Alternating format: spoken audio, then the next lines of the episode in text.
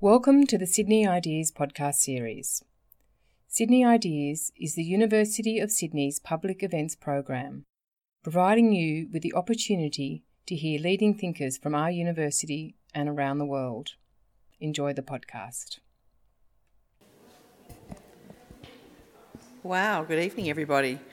What a fantastic turnout to uh, um, hear our fabulous, distinguished Fulbright scholar, Professor Chin, Jean Chin, uh, speak on uh, global and diverse leadership tonight. Um, I would like to. My name's Donna Harts. I'm the acting director of the National Centre for Cultural Competence at the University of Sydney. And I'd like to, as an um, Aboriginal woman and also as a member of the university community, acknowledge the traditional owners of the country in, that we're meeting on tonight, the Gadigal people of the Eora Nation, and pay our respects to elders, uh, past, present, and emerging. Um, the lands that we meet on tonight, many of you will know, but for those of you that don't, um, it is a sign of respect um, when we're meet on, meeting on the traditional lands. Our Aboriginal people are the um, oldest and most resilient culture on the planet, and we should be something we should be very, very proud of and celebrate. And an acknowledgement I'm a, um, a woman or Gamilaroi woman from Western New South Wales. My family, um, both sides, originated from that area. So I acknowledge you. I acknowledge the, um, the, the lands that we're meeting on. Only Gadigal, traditional people, can welcome you to this country here and the Gadigal country um, of the Eora Nation. The Eora Nation is the wider clans that take in the Bidjigal and the Darug people uh, within the Eora Nation, and it goes to the Hawkesbury River to the north, the Nepean River to the west, and the uh, Georges, the Cooks River to the south. Um, so, thank you for um, just acknowledging our traditional owners. Um, just need to uh, just some housekeeping uh, phones on silent. And I just wanted to let you know that this is being filmed by Sky News, and an audio recording of the event will be made available through the Sydney Ideas website. If you would not like to be filmed, please let a staff member know. Okay, so I'm not going to ask you to put up your hand, but just you know, let somebody know that if you don't want your face to be seen on Sky News.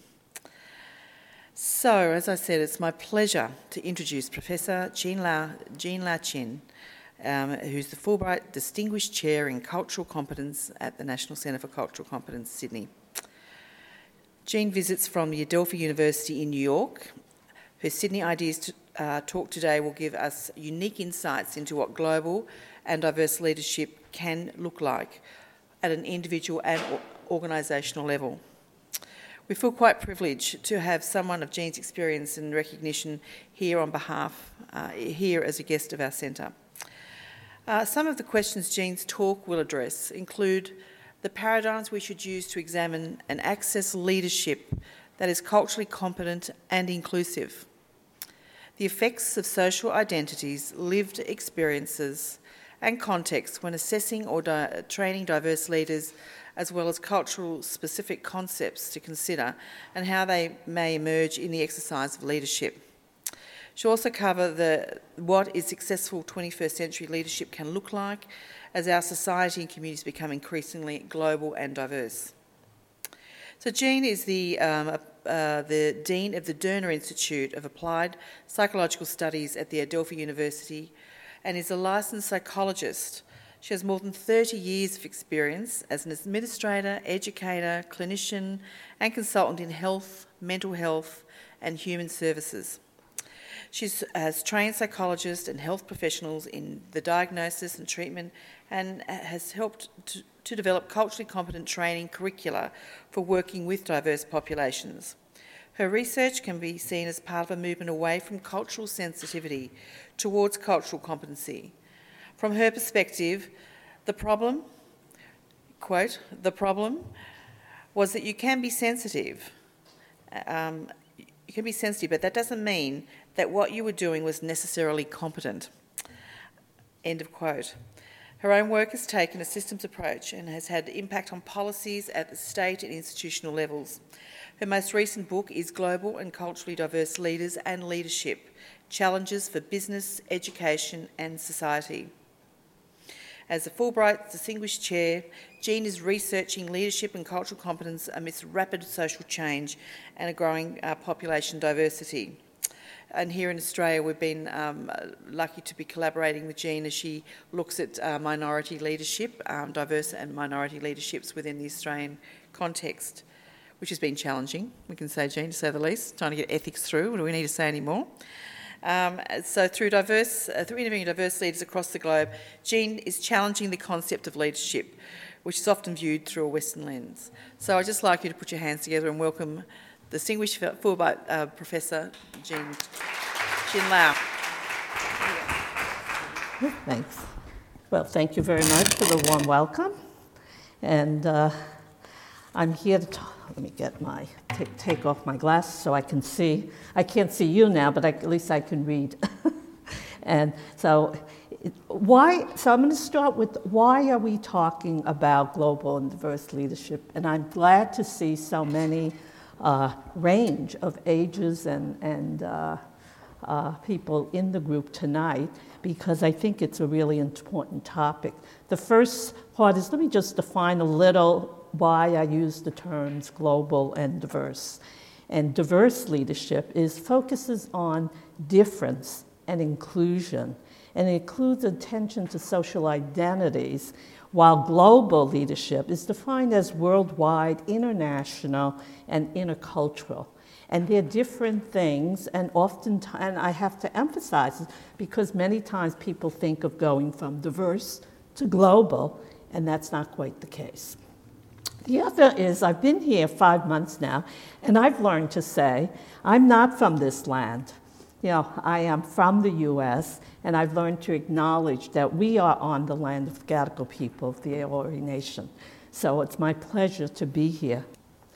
Okay, so this is, this is a time of change that during the 1960s was a time of social revolution throughout, certainly throughout the UN. excuse me, throughout the US and throughout the world. We had the Vietnam War, the Beatles, John F. Kennedy, Martin Luther King, and both who were assassinated. And we had the peace movement and the race to the moon. These were the things that defined our times during the 60s. Women demanded, and it's good to see many women in the group, uh, women defined, uh, demanded equality, and ethnic minorities demanded empowerment. And uh, the women's movement at the time was about getting a seat at the table. And the civil rights movement was about ending discrimination and being empowered. So, why today? We still haven't eliminated the disparities that we fought so hard against in the 60s. And we continue to judge and cast doubt about the other, those who are different from us.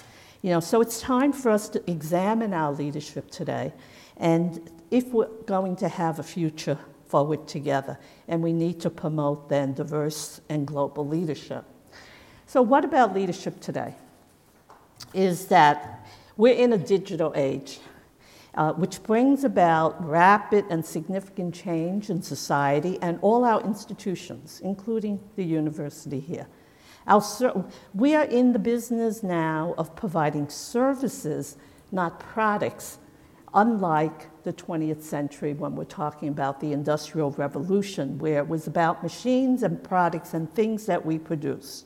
We don't produce things as much as we have communication, information, it's an information society. Um, and our communities are increasingly diverse, and our international borders are more fluid and narrow because we can go and exchange with one another in ways at rapid paces that we never could before.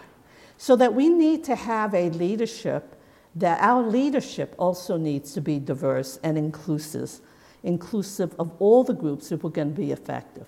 So in an institution of higher ed, like the university, we need to prepare our students to face the challenges of the rapid changes that are occurring throughout, of the uncertainty um, that there is in our society and in many of our institutions, and that it takes leadership to do that. So that so one, let me talk a little about culture and leadership. That uh, that really brings us to the heart of looking at diverse and global leadership. Because as Schein has talked about, who's done a lot of work on organizational cultures, is it's two sides of the same coin because leaders first create cultures and then cultures determine the criteria for that leadership. So it's really quite circular, and that we need to, if we're going to talk about global and diverse leadership, we need to recognize that aspect in leadership, that we are talking about cultures.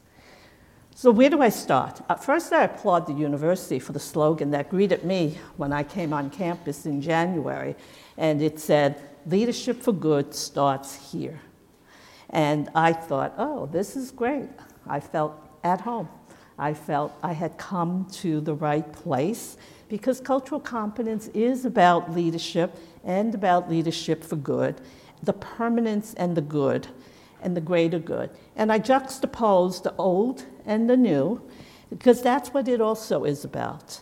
And I read that to mean that we need to understand the pain, to not repeat our mistakes, to learn from our past and our knowledges towards a better future.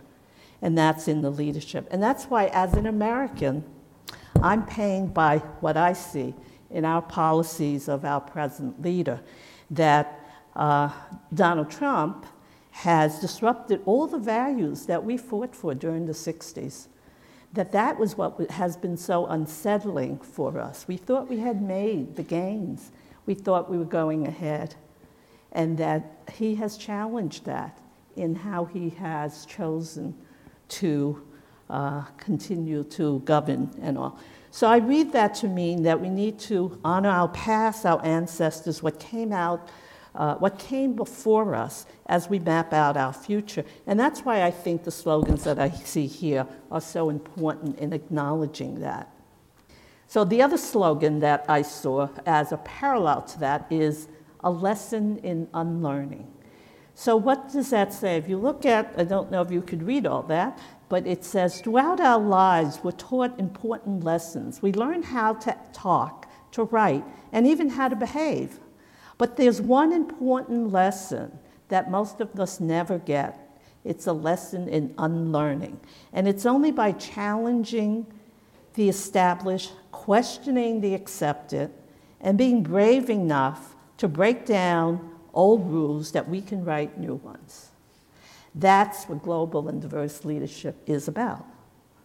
That uh, it's about change, it's about change for the good, but we need to start with unlearning. So, what do we need to unlearn? That's a question you should think about, and I hope that as I go through the presentation, that there will be different things that will provoke your thinking along those lines. So we start with cultural competence and cultural humility. That, culture, that diversity is a strength. It's our strength and access and equity is access and equity is our goal. And we have to start by acknowledging the people in the land that we serve. And that cultural competence then is really about a set of attitudes, skills, behaviors, and policies that enable people and enable organizations to work effectively across cultural situations, differences, and all.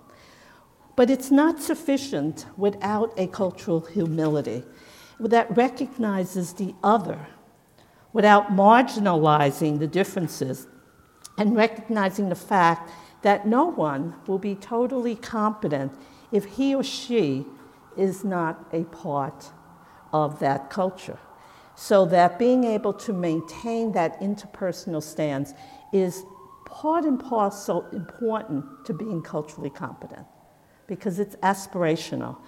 And in coming to Australia, I've learned I had to re-examine assumptions that I held, you know, for a long time. Growing up in the U.S., I was always asked, "Are you Chinese or Japanese?" I learned always to answer, "I'm Chinese." until I visited Germany when I was in my 20s. And upon greeting the customs officer in Germany, I was asked with enthusiasm, because he had never seen someone like me before. And he had said Chinese, to which I immediately said, yeah. And he'd take one look at my US passport, and he was furious, flung it back at me, and said, You're an American. And you know something? That was the first time I realized I was an American. That was in my 20s. And I grew to be offended by that question What are you? Where are you from? Always because it presumed that I was a foreigner in the US. And, but coming to Australia, what I found that I was often asked that same question Where are you from? Or I found that people would ask each other that question without offense. And I thought it made me think, it made me re examine my assumptions. And I realized that when I'm asked that question in my own community, within the Chinese American community, it's not an offense because they're looking to make that connection, to make that bonding in asking the question. Whereas when I'm asked by that among the white American population, that it's to distance, it's to set me off as being a foreigner and being different. And that was what I learned coming here, is because when that gets asked here, it seems to come with wanting to really connect rather than trying to distance. It's acknowledging the people, the land, and acknowledging where we come from. And that was learning for me that I think is really important to recognize. And uh, so that brings me to my foray into looking at leadership, having come from doing it on the ground, and that uh, when I first came across the Globe Studies, this is by House and all his colleagues in 2004, that I thought, oh, this sounds good, is that we have uh, these studies are probably the most comprehensive cross-cultural studies of leadership that span 62 different countries. And I thought, oh, I'm interested in culture and leadership maybe this is what we need. Their sample is like 23,000 and everything. But when I looked at the research and how they measured, how they got their samples, that I began to realize that, wait a minute, it's cross cultural, but it is not culturally competent. Why? Because of all the attributes, the traits, that they were talking about, they found nine universal, uh, nine dimensions, and they profiled the 62 different countries with the single country profile. And in the work that I've been doing on diversity and research uh, on leadership and other areas of diversity, is that there is not one profile. That's the very thing that we try to promote, is that there is not one American, there is not one type of group. We can't overgeneralize. And if we ignore those differences, that we really are incompetent and ineffectual in terms of what we do with regard to leadership. And the other thing that they did was to homogenize their samples. And that has a history in terms of science and research that uh, the samples had to, they threw out the outliers. And what, that, what did that mean in the Globe studies? They threw out women, they threw out minority groups, because they didn't fit the norm. And that's how they came up with nat- national profiles that made it look here's an American, here's an Australian. But it misses the very essence of the complexity of groups and individuals that make up that difference.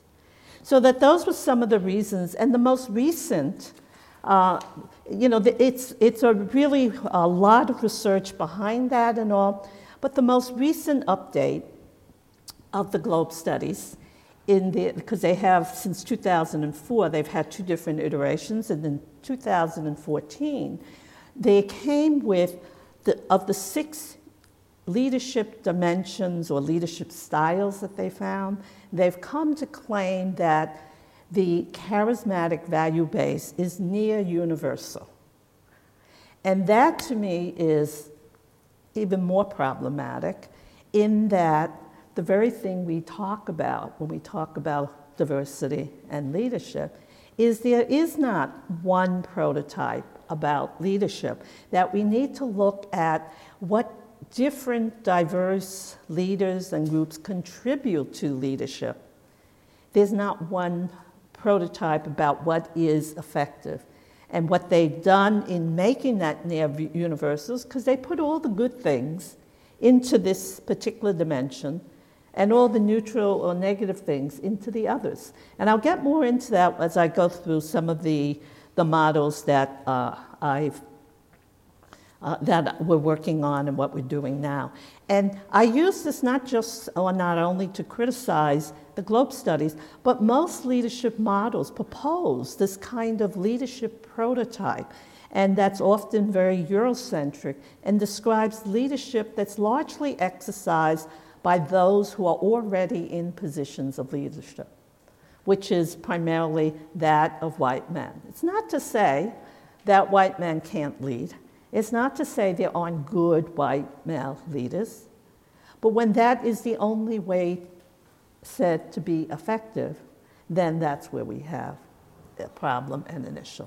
So, what, so based on a lot of that, we came up with the work. This is um, Diversity and Leadership is the uh, first book on uh, diversity and leadership. I have one on women in leadership, in which we offer a way to do leadership to look at leadership and to evaluate effective leadership using what I call the DLMOX paradigm. And what that is, is looking at not just leaders, realize that probably uh, should be, the coloring should be better, but not just leaders, but diverse leaders.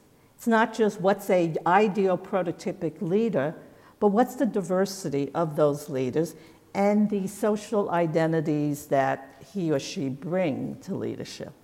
And also, we can't forget the members, that it is also members, and, mem- and members are also are diverse in the social identities that they bring. And as well as, in addition to their social identities, it's their lived experiences, and that's what I'll get into more. And lastly, we can't forget the context. The context of the organizations, the context of the social context, and all of them, you could see with the X in the middle, is they interact. That we can't look at it unidimensionally because trait theories of uh, leadership really concentrate on the top circle. And other theories uh, concentrate on one or the other, but not the complexity and the uh, the, the uh, dimensions that we're talking about, and most theories then are incomplete in espousing uh, one prototypic type of uh, leader or leadership.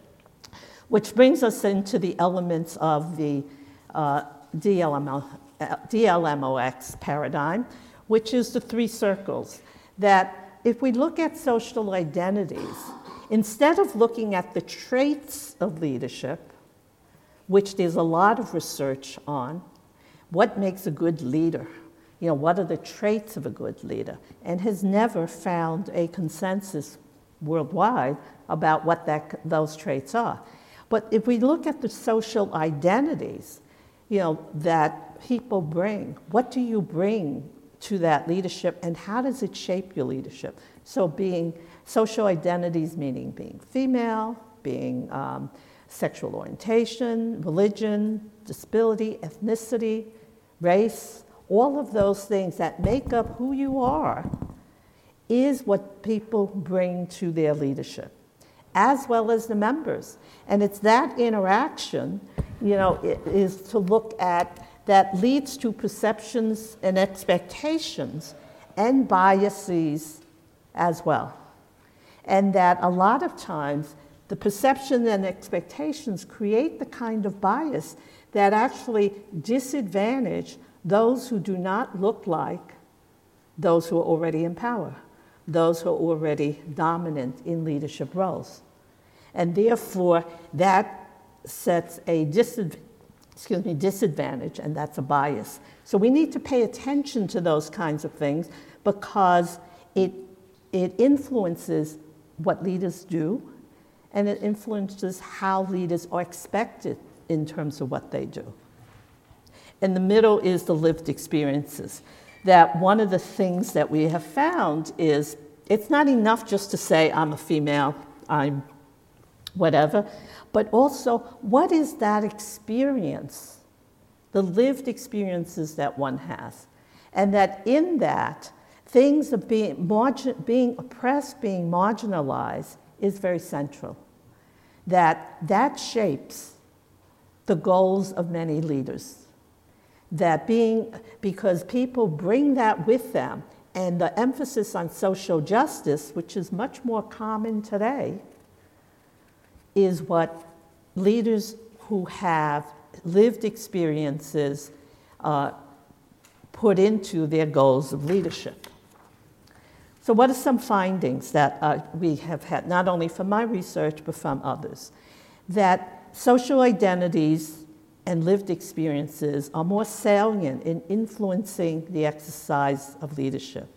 And that women and minority groups often feel that their gender or their ethnicity influences their leadership, while white males leaders do not. I did a study where that's what we ask. Does gender or ethnicity influence your leadership? And we found a significant sex difference between that. White males basically said no, it doesn't. I found them both quantitatively and qualitatively. And white men basically said no, gee, I never thought about it. But women invariably say yes, minority folks invariably say yes, it does influence it. And, uh, and what do these groups often share? It is that experience of marginalization and oppression, which in turn influences how they lead. And the follower perceptions and expectations influence leaders. Now, for women, and there are many women in this group, is the perception of being soft, the perception that if you're nurturing, that's what women are supposed to be. And therefore, uh, if you're not, then you're not female enough.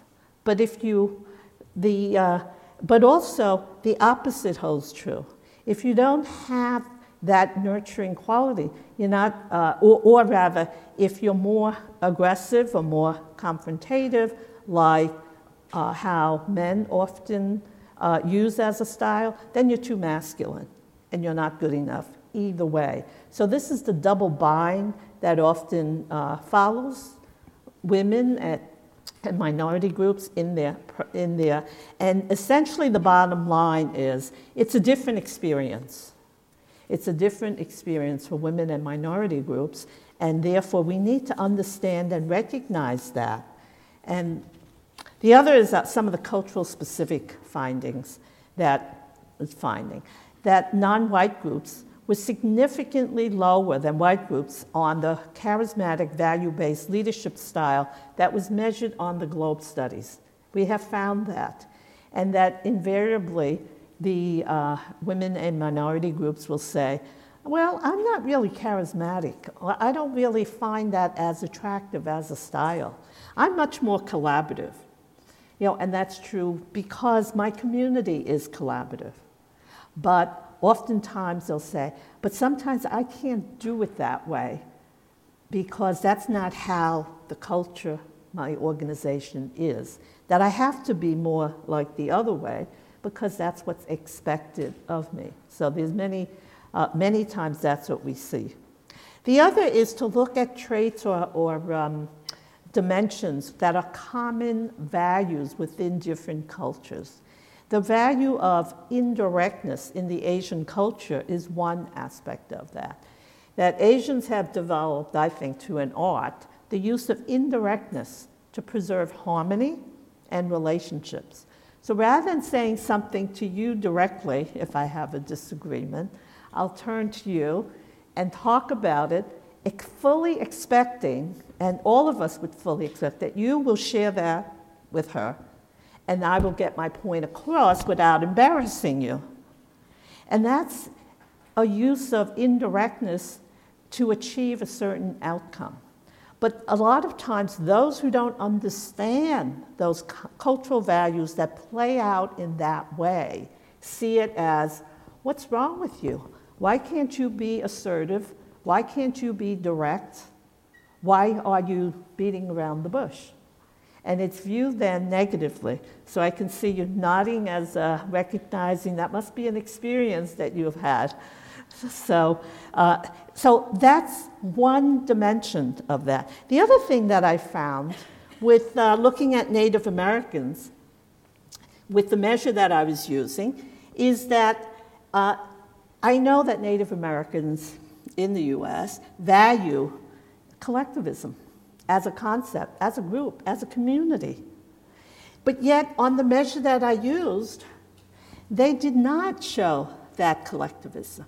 And I said, that's strange because everybody talks about the use of collectivism. When we looked at the results more carefully, what we found is the definition of that collectivism on that measure, and that was in the GLOBE studies as well, is that you're talking about loyalty to the group, but they define that as to the mainstream dominant group. And they're saying, but that's not who we're loyal to. And therefore, that's why they did not come out high on collectivism, because they're saying we are loyal to our group, our uh, indigenous group and values. We, don't, we feel alienated from some of those larger values, and therefore they did not come out on collectivism. So that's what we have to look at when we try to understand certain concepts that, uh, uh which I will talk about in terms of using a affirmative paradigm and looking at global leadership. So that when we're talking about the current research that I do, it's about people and it's about place. That uh, these are three measures that I use, which includes a questionnaire that expands on the concepts that I've talked about that need to be culturally competent uh, and expand non Western views in that and qualitative interviews that really talking about the cultural narratives, the narratives that leaders have, that all of us have, that need to contribute to our understanding of leadership. And we can't do that from some of the quantitative data. And then the last is the emphasis on values and beliefs that are the underlying assumptions that we don't talk about oftentimes when we talk about leadership. So I'm not going to get into more of that, but to begin to say we need to start looking at how we look at leadership a little differently and to make way for new paradigms of leadership. Because if our models are going to be inclusive and valuing of all the groups and to achieve the change that we want to have in society and for the future, we need to look at paradigms that work in our new environment and that is culturally competent and inclusive and effective across different contexts. And we need to look at when we come up with culturally specific dimensions, that we don't make them negative because, as I use the example about the indirectness, that we need to recognize that the using of the indirectness by Asian Americans is to maintain harmony, not to avoid confrontation and that that's the intent. And the same thing about Native Americans. But to look also at things like status consciousness, which is a bad thing according to uh, the Globe studies. But you need to look at that in terms of the emphasis on the culture and within the respect for the hierarchies that exist in place that need to be protected and valued and not as a way to dominate and rule. And that if we don't recognize those subtle differences, then we end up making culturally specific dimensions negative. So, how often have you heard people talk about, oh, you're just too traditional? You know, you're too old fashioned. You need to get with it and to become more in the new age of modern times. And that's a failure to recognize some of those things that are important. And the last thing in terms of looking at safe places again, self protection. Was considered a negative, one of the negative dimensions in terms of leadership, according to the Globe studies, um, because it's viewed and interpreted to be that you are only out for yourself. However, having talked to many minority groups and those groups that feel marginalized, the sense of being challenged oftentimes about their leadership, the, the, the challenge of being uh, uh, assaulted, you know, verbally many times, creates a sense of, of threat and lack of safety, and the need then for self protection against being um, assaulted in that way. So when you are viewed, and this we see with African Americans oftentimes, when you are viewed as you must be lazy, you must be, uh, you just don't want to work, or you couldn't possibly be competent, you're going to have to prove that. That one time is fine, you could dismiss.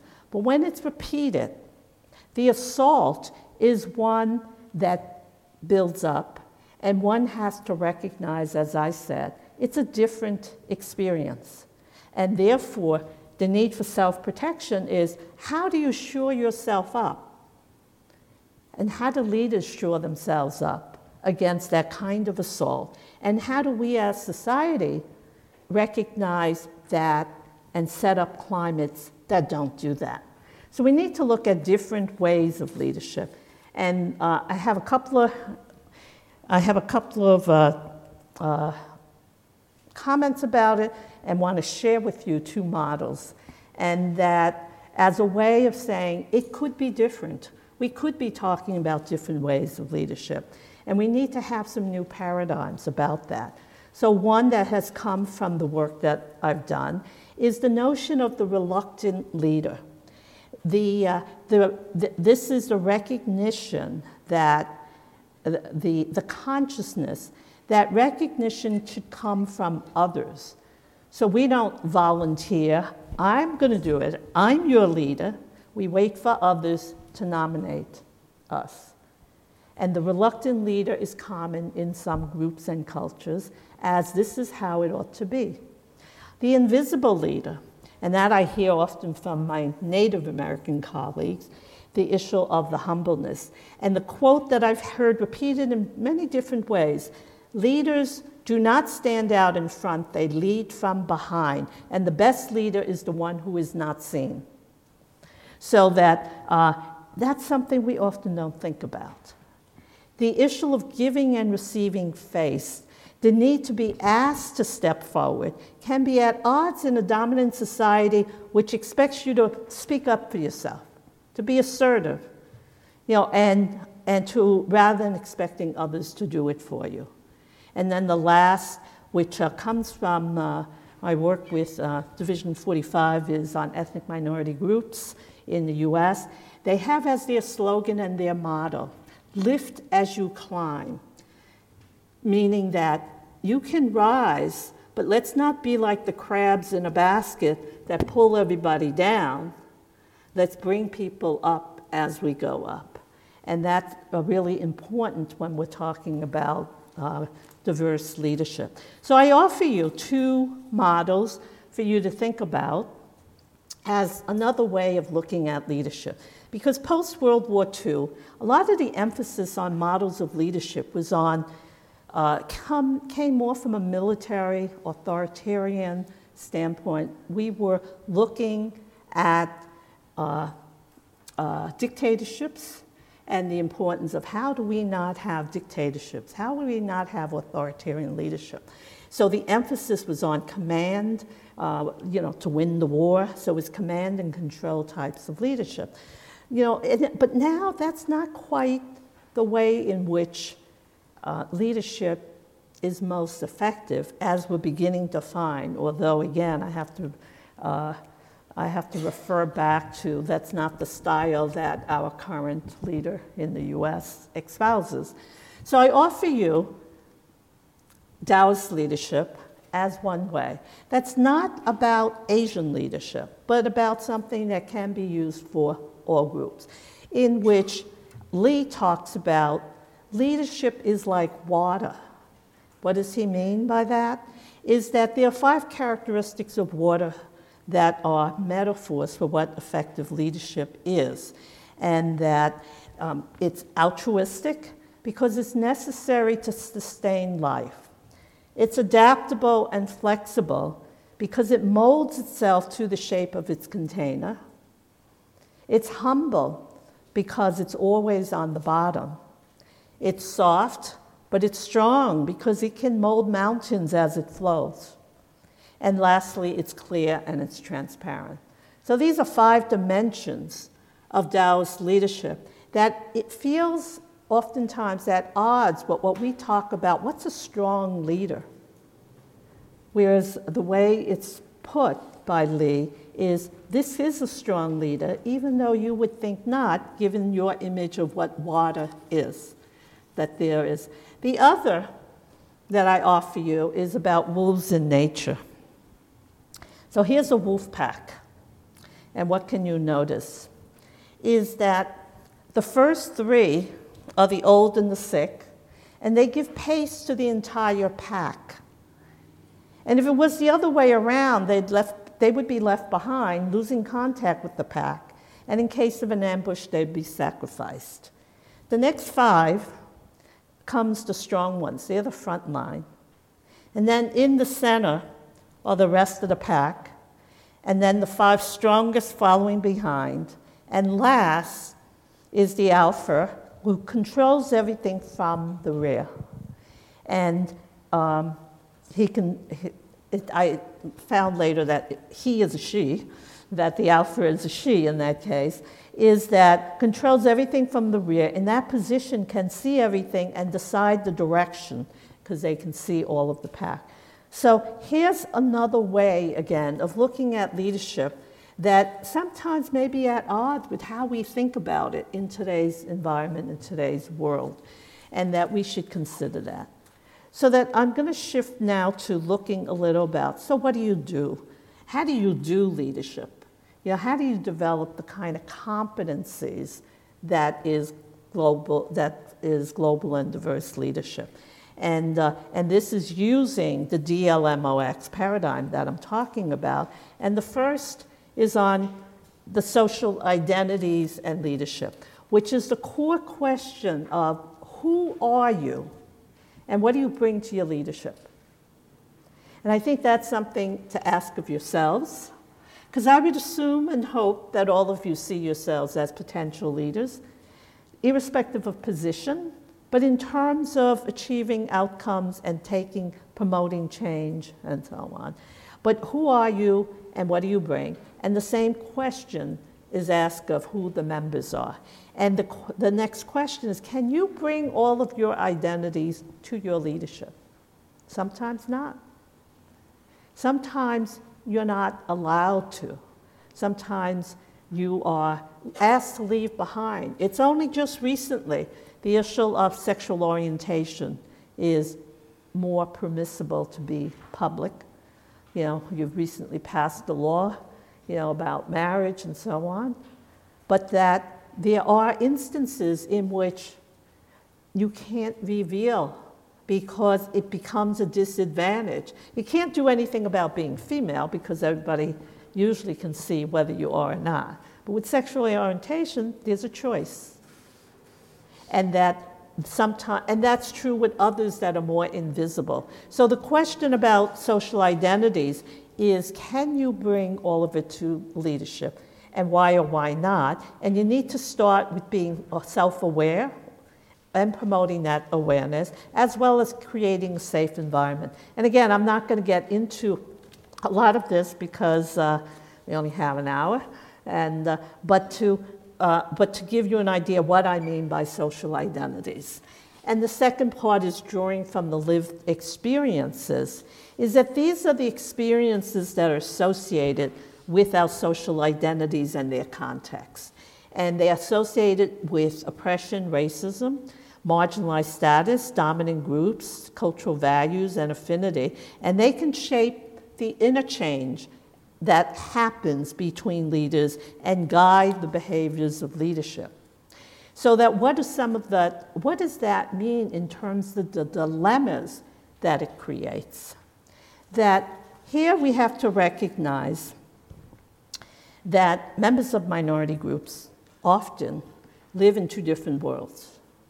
As they negotiate between their professional communities and the community with whom they affiliate, you know, whether it's race, religion, uh, ethnicity, and all. So, can you integrate that? And how do you integrate that? Uh, because it can result in challenging your authenticity, which then brings me to the question of does difference make a difference? If you are different, does it make a difference? And for those of you who have never experienced, how many of you have never experienced being different? Anyone? No hands? Okay. Because that's a privilege. It's a privilege never having to experience being different. And because everyone else, or most people around you, are like you. And that privilege is something that minority groups don't get to experience. And therefore, we look for common ground to bridge our differences and we learn to respect diversity. But when we look at the norms that we use to define what's excellent leadership, they continue actually to be defined by an elite few. You know, so that if we look at who's the best and most powerful leaders, we have reports that talk about, um, that identify, the Barron's uh, report uh, defines uh, the best and powerful leaders amongst us, and they virtually have identified 87% of them as being white North American males, as being the best leaders. So that with, with data like that, with the media like that, you know, that's what I'm talking about when I talk about white privilege, because it's invisible and it's often hard to see that difference matters. And it's easy to believe in meritocracy that good things happen to those who, don't des- who deserve it. And if you, if you only work hard and play by the rules, it will come to you. But that doesn't always happen when you look at the, the perceptions and the biases that come into play. And related to that is being the one and only. That many times when we're talking about diverse leaders, that being the one and only is when you're the only uh, African American, Latino, Aboriginal uh, in the room, in the group. Then you have a different experience because sometimes it, it means always being on the outside. It means always being asked to speak up for your group. You know, uh, when Obama was elected president, well, what was it like to be black? Well, he's, you know, he's only one and said, you know, being expected to speak about your race, being expected about those things. And as many have said, having to work twice as hard to be half of, as good and always having to prove yourself. So being challenged on your competence uh, versus the privilege of assuming that you're competent. I spoke to someone who's provost at, you know, actually a university in um, uh, New Zealand who said, you know something, as an experience, this is what I had. In the US, I've been interviewed for many jobs. And it was always that I had to, uh, he's African American, so I always had to prove myself. When I came for my job interview, and this says positively, uh, in Australia and New Zealand, that was the first time in my life that I didn't have to prove myself coming in. They assumed I was competent. I just had to then talk. And that's a different experience. I've never experienced that in my life in the US. So that so you can give yourself credit for the kind of climate, but that doesn't take away from the fact that that may be true of an American in Australia and New Zealand not necessarily true of an Aboriginal uh, person in Australia, as I've been told. so that uh, so being challenged on your competence simply because of the group that you belong to. So now I get to the X part of the DLMO X paradigm, which is that leadership is interpersonal and relational. And that too often we miss that and we don't look at that exchange that what happens. And part of that exchange is to ask, who are the leaders around you? Let's look at the dominant and minority groups, the privileged and, minor- and marginal statuses, and look at what goes on in that exchange so that when you look at within an organization, where is the power and how does that get negotiated? And those are some of the things that we talk about. So, inherent in the fact that it is an interpersonal experience, that we want to look at how important it is to listen and communicate. That's obviously an important fact. And it seems to me that everyone would say, sure, we should listen. But when we're talking about diversity leadership, it's how you listen. That you could listen without hearing. You could listen while keeping the truths that you believe in and interpret them in a way that you believe, not what others know or believe. So that you have to look at and understand that listening has to be able to draw on what the other, that's the part I was talking about in terms of cultural humility, what the others are thinking about and viewing it, not just what you believe in it which also then looks at the issue of power, is that power seems to be a dirty word in leadership.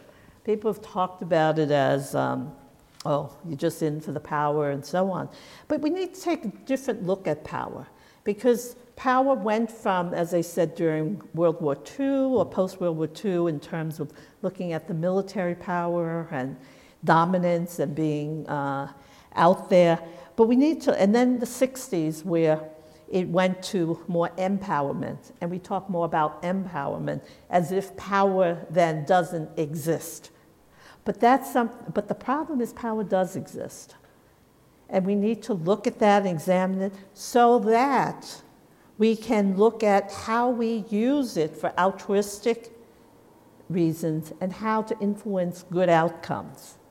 Because when we ignore it, you know, we only allow it to be used uh, for non good outcomes. And, uh, and therefore, we have to address And again, I'm not going to talk uh, too much with that, but, uh, but then, so the, so the next is, is uh, looking at a global and diverse mindset. And I will probably, in terms of time, right, the, I'll, I'll pull together in, uh, you know, quickly is that to use a global and diverse mindset is central. So it's not enough just to talk about things I've just talked about, but how do you use a global and diverse mindset? And, uh, and uh, it's, and because there's often the notion this is how we've always done it, so that therefore it avoids looking at how we can do it and how we can do it differently. You know, which brings us into the 21st century types of leadership that some of the things that we're beginning to see is more the sharing of power, the eschewing of assertiveness and so on, and embracing more humane and collaborative leadership styles. That's at odds with what the Globe Studies is finding about being universal. So that we need to look, and when we start talking about using a global mindset, global and diverse mindset, we have to look at the values. What are the values that are in there? The next three values I'll share with you quickly is are values that probably everybody would agree is important, important to a good leader. So that's not the issue. It's the issue is what are the dilemmas that it poses when we're talking about the existence of difference and the existence of diversity. And integrity is one of them. Is integrity, we would all agree probably. It's important. Good leaders should have integrity. They should do the right thing. They should have a moral compass. And the example I think I gave to some of the NCCC folks was, well, what happened with torture? What happened when 9/11 in the U.S. happened? No, but everybody believed in the being moral, doing the right thing, and human rights. But when there was a threat, And there was a sense that we need to protect ourselves. We need to make the world safe. We need to make Americans safe. There was a giving up uh, of some of those ethical, moral issues or human rights issues related to the interrogation of potential terrorists. And that led to a dilemma because nobody agrees with torture and nobody agrees, well, some did, but I'm talking about the vast majority. But the thing is that it posed a dilemma when of saying, well, what would you do? Do you protect a terrorist? That's how it's defined. Don't forget the perception versus protecting all of us. And that was a dilemma that created the kinds of behaviors that retrospectively, when we think back about it, should never have occurred. So that without getting into more of that, the, uh, the issue of authenticity. Of course, we all believe we should, you should be who you are. Leaders should be true to themselves. But when, when you saw what I posed about living in two different worlds, having cultural values that may conflict with one another, those pose a dilemma to one's authenticity. And how does one address that if we truly believe? If everybody were the same, then that would be one thing. But when they're not, and there are different worldviews, there are different ways of being, then we need to look at uh, when is one truly authentic? When you're operating within the frame of your own ethnicity, or when you're operating with the frame of the other. And that uh, it's, so I'm posing them as dilemmas rather than as, okay, here's a solution to how, how we would do that. And the other is being flexible and adaptable. That's probably more central to diverse and global leadership, which is that behaving as you, being true and authentic is important. But when you look at being different from what the main dominant culture and so on proposes, that sometimes you need to be flexible because you're crossing, you're going across different contexts in order to be able to adapt. And that's where, uh, again, I've used uh, Native American uh, leaders who have said, yes, we believe in collectivism, we believe in these kinds of ways of behaving, but if we did that while we're in the mainstream, we, we wouldn't survive. We didn't survive and therefore needing to be flexible and adaptable for that reason doesn't mean we're not being authentic to ourselves. It means we're talking about survival and being able to make it in there. So that's why it's such an important concept to look at. And then uh, I'm going to skip the resilience piece. But what it all boils down to is using an affirmative paradigm.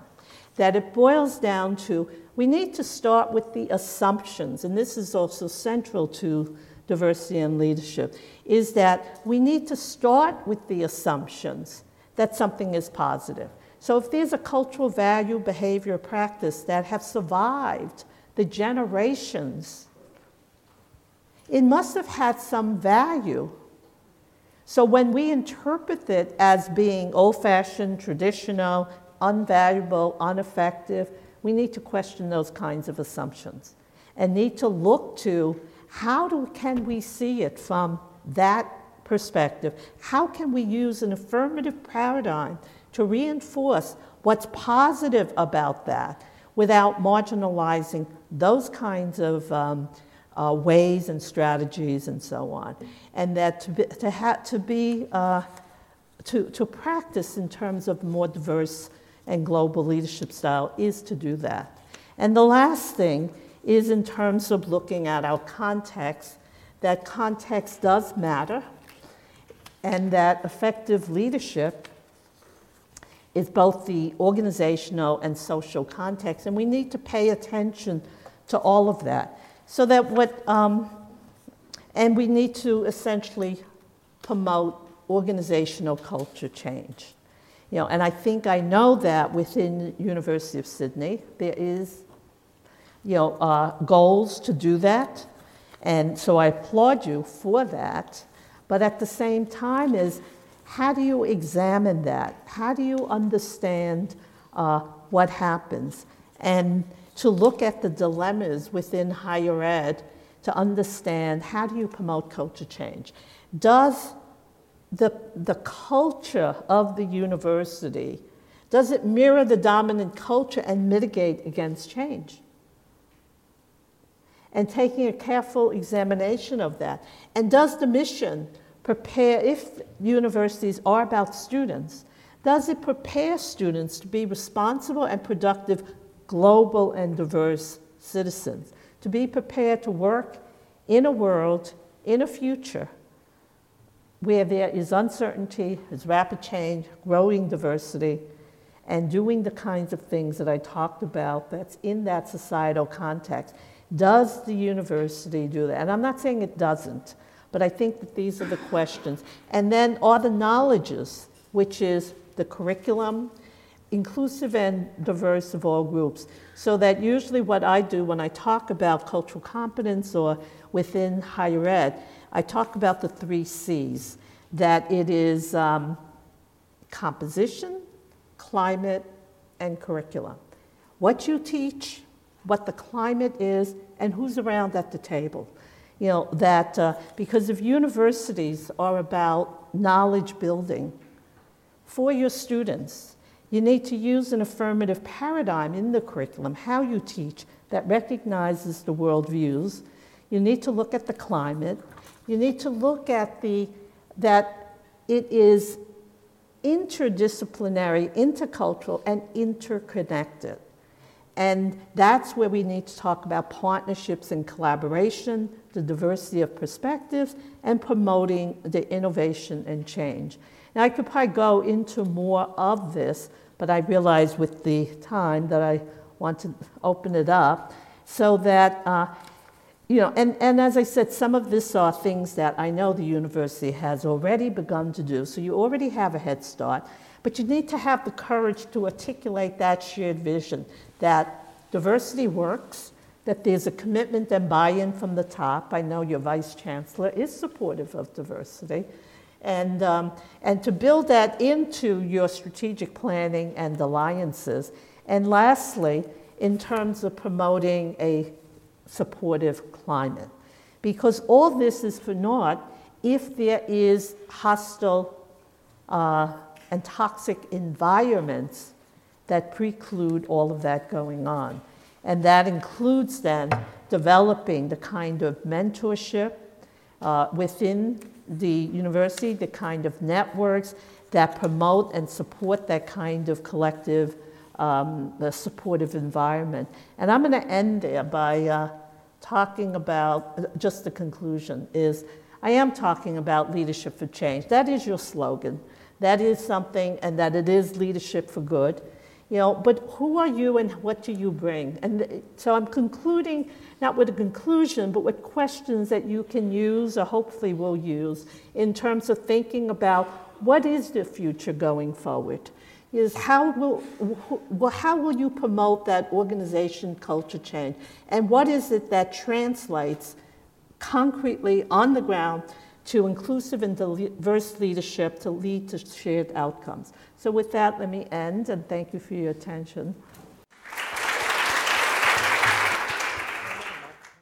Thank you, Jean. That was absolutely amazing and insightful and inspiring.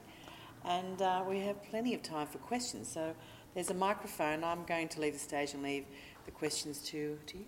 Okay. Thank you very much. It's an interesting topic. Um, I'm very much interested in hearing a little bit more about the Taoist um, leadership culture. Um, it could be some examples about how it can, you know, how it can be uh, implied in the real life. How it. Uh, how it can be uh, put into real practice. Right. So if you look at um, the, the principles. You know, the, there are five principles. As I said, it's recognizing its strength. So one is um, looking at, let me kind of refer back to, let me just refer back to the, oops, the, the principles. So you, because you want to talk specifically about how to operationalize that. These are the five principles.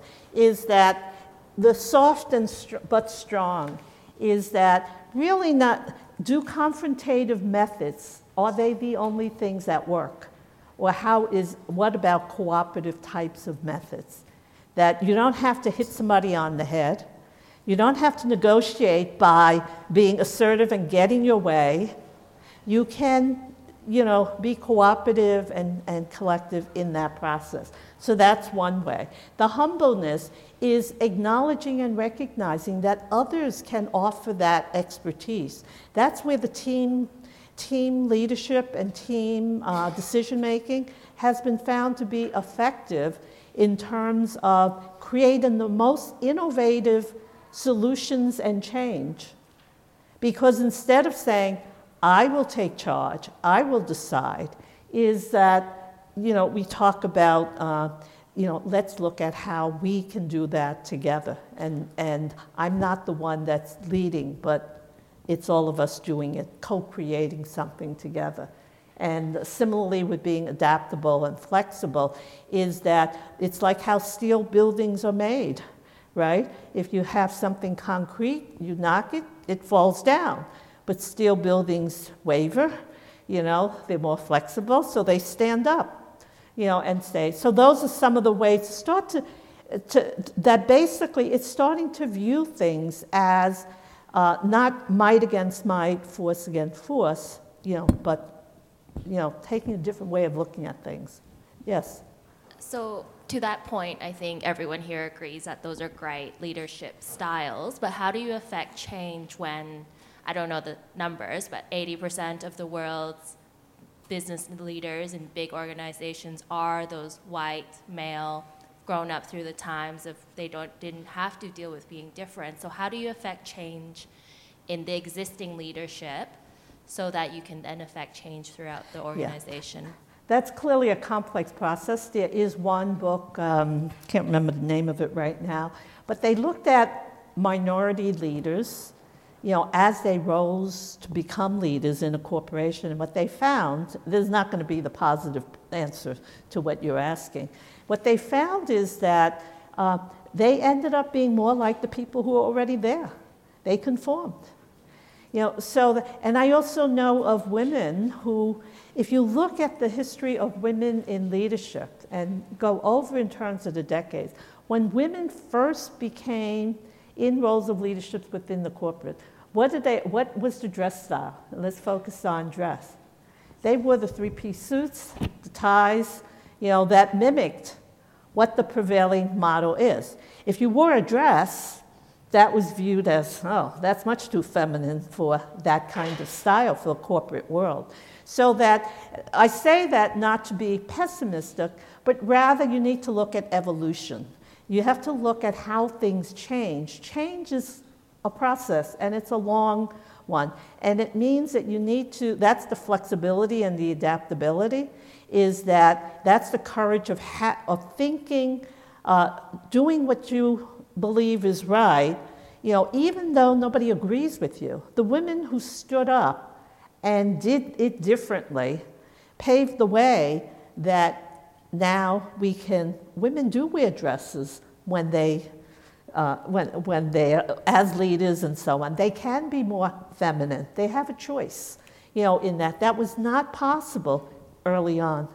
You know, so that so the notion of how can you do it is because some things have changed, you know, and it takes time for that to change. But that also then speaks to what I was saying about the discouragement of many uh, in the U.S. when Trump got elected, because it felt as if all the change that we were able to make got undone, you know, by that. And, and that perhaps is recognizing that there will always be that backlash. Why did that happen? Is that there were, we didn't listen to the voices of those who felt they were left behind. That with all the emphasis on diversity, these were the voices that said, but what about me? You know, and these were the people in the majority who we thought were privileged and, you know, and so on.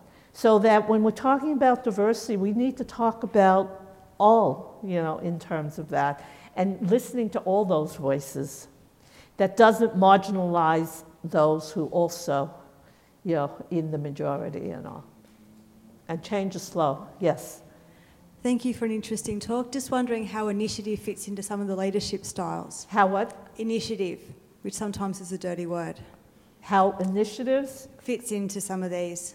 the current initiatives within the university? No, more just thinking initiative in general, like taking the initiative to do something and those sorts Oh, of things. Oh, how initiative Yeah, in general.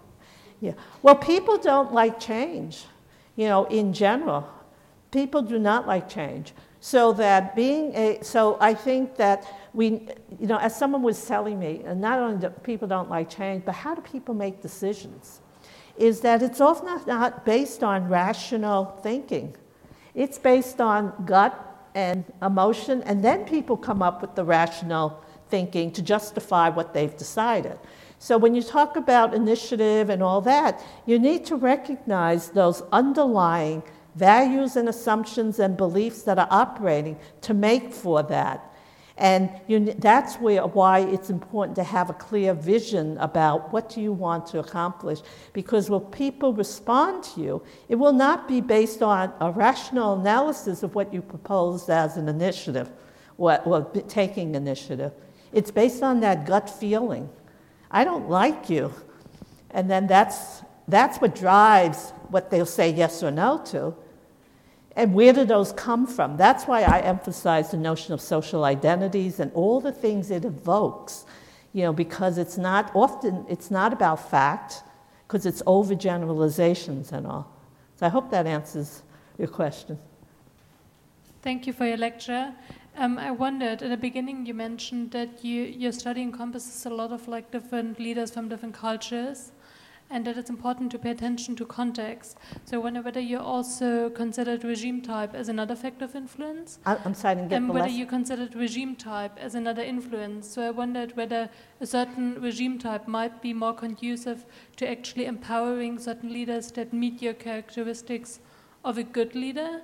Because I think, especially in democracies, it might be difficult for a person to actually promote something that's good in sustainable ways if the person knows that he or she has to say what the like, like what the constituency wants to hear in a way, if it's only for a short time span. Yeah, asserting, I didn't catch some of that. The, the, Um, whether Abs- regime type matters. the what? The regime. The regime. regime. Like whether a state is a democracy or anocracy. Oh, the type of regime, the dictatorship, yeah. political kind of in regime. like um, making or like in promoting that a good leader is elected. Right, right. The thing, okay, I think, I, yeah, I think I, that's obviously an advantage of uh, I, my, showing my bias clearly, of living in a democracy in the United States, that we could protest and, uh, and object, you know, to. Uh, I, when I came here as a Fulbright scholar, I didn't know if I could say anything negative about the pre- sitting president since I'm coming here, you know, under the uh, U.S. government basically, but have found that I've gotten support for being able to articulate what my opinion and my views are. That is the privilege of living in a democracy that uh, uh, will try, maybe, in this current regime, but, uh, but can't silence those voices. So I think that there is risk and safety. Having been in other countries where that's not the case, uh, I think that uh, it's not safe. You know, but that doesn't mean that there wasn't protest. That doesn't mean that didn't happen. And I could use in China as two examples that uh, even though there was a restrictive and a regime that may not have been as open to open dialogue and, and all, that people did protest and people did make change. And even in traditional culture, there, for example, because I did a lot of work on looking at women's uh, leadership, because people used to say to me, uh, why is it that Asian American women are so uh, behind us in terms of the feminist movement? You know, that why can't, why aren't they more feminist? And, you know, and I'm thinking, well, there's a lot of reasons. One is because the issue of gender and ethnicity, that ethnicity trumps gender in terms of defining one's identity. And therefore, it's different when you're a white woman versus when you're an Asian woman. But also, in researching that, I looked at it, and do you know that the women's movement started before the women's movement in the US? The women's movement in China started before the women's movement in the US. And the whole emphasis of the Taoist religion and so on is uh, based on equality and equity that is at odds with the Confucian uh, emphasis that's on hierarchy. So that those things do exist, and, it's and if we look at the regimes over time, uh, the US has become much more, uh, there's been a reversal in terms of some of the concepts about communism and democracy in reverse, crossing between the countries. So that you do need to look at, yes, there are changes, and there are things that uh, will take place, but it, it really becomes where it needs to be more broad based because it doesn't happen when there's just a few. So the people that I was talking about who made change by going into corporations and becoming leaders ended up like those leaders. But when it becomes more broad based, that change begins to occur. And that's revolution. Um, my question was about um, you were talking about noticing like notions of difference within yourself, but then I suppose that sort of links to being authentic and bringing out yourself more in an organisation. Um, I guess if could you give us some examples of where there may have been organisations or particular teams where there's been quite low morale with um, a lot of stuckness and people not willing to change um, how you actually managed or, or people have managed to actually address that level of consciousness and, and act as a leader in that sense? How, yeah, how groups and organizations have, uh, have been resistant to change and how that can be addressed. I think that one is that all groups, everybody, is actually resistant to change we're, we're all co- more comfortable in our own comfort zone. So that the question really boils down to uh, what's in it for me that you need to be asking? That why would somebody want to change?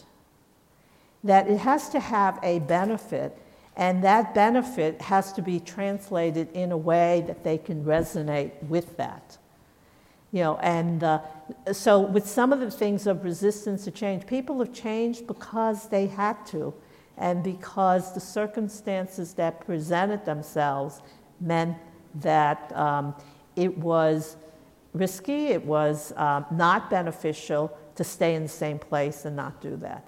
So that one thing might be, I'm trying to think of a good example, might be sometimes when the whole, uh, I'll, I'll focus back on the gender issue is that when men have been in situations, they've begun to see women around, uh, that they then, you know, there have been men who've been able to say, hey, you know, we need to be more inclusive, we need to do that. And those who didn't, you know, uh, were ones that then uh, became much more uh, less able to adapt and to you know, to quote, survive within that organization. So, the, so that's what promoted the change because the, there were men who were able to say, hey, this is good for all of us. That's why when uh, NCCC talks about diversity is everybody's business, it makes it that it's not just about you or me gaining something. It's the fact when we do this stuff that everyone does benefit and there is benefit. So that's the issue of what's in it for me needs to be uh, experienced and articulated before that change begins, before people are willing to change and make that move. Round of applause for Jen. Okay. Well, I certainly think that there is some thought provoking um, leadership issues for us all. I do like to th- say, you know, Jean and us donning our cloaks with our pants and uh, sensible shoes up here are doing quite well, I think. Mixing with it, being leaders. Mm-hmm. And I also am now, after you talking, uh, being talking so freely um, about Donald Trump here in Australia. We're hoping you're going to be able to get back in the country. No. That's right. so just one more round of applause for Jean, and thank you all so much for coming tonight. Thank you. Thanks for listening to the Sydney Ideas podcast series. For more information about our upcoming events or to listen to more podcasts, head to sydney.edu.au forward slash Sydney underscore ideas.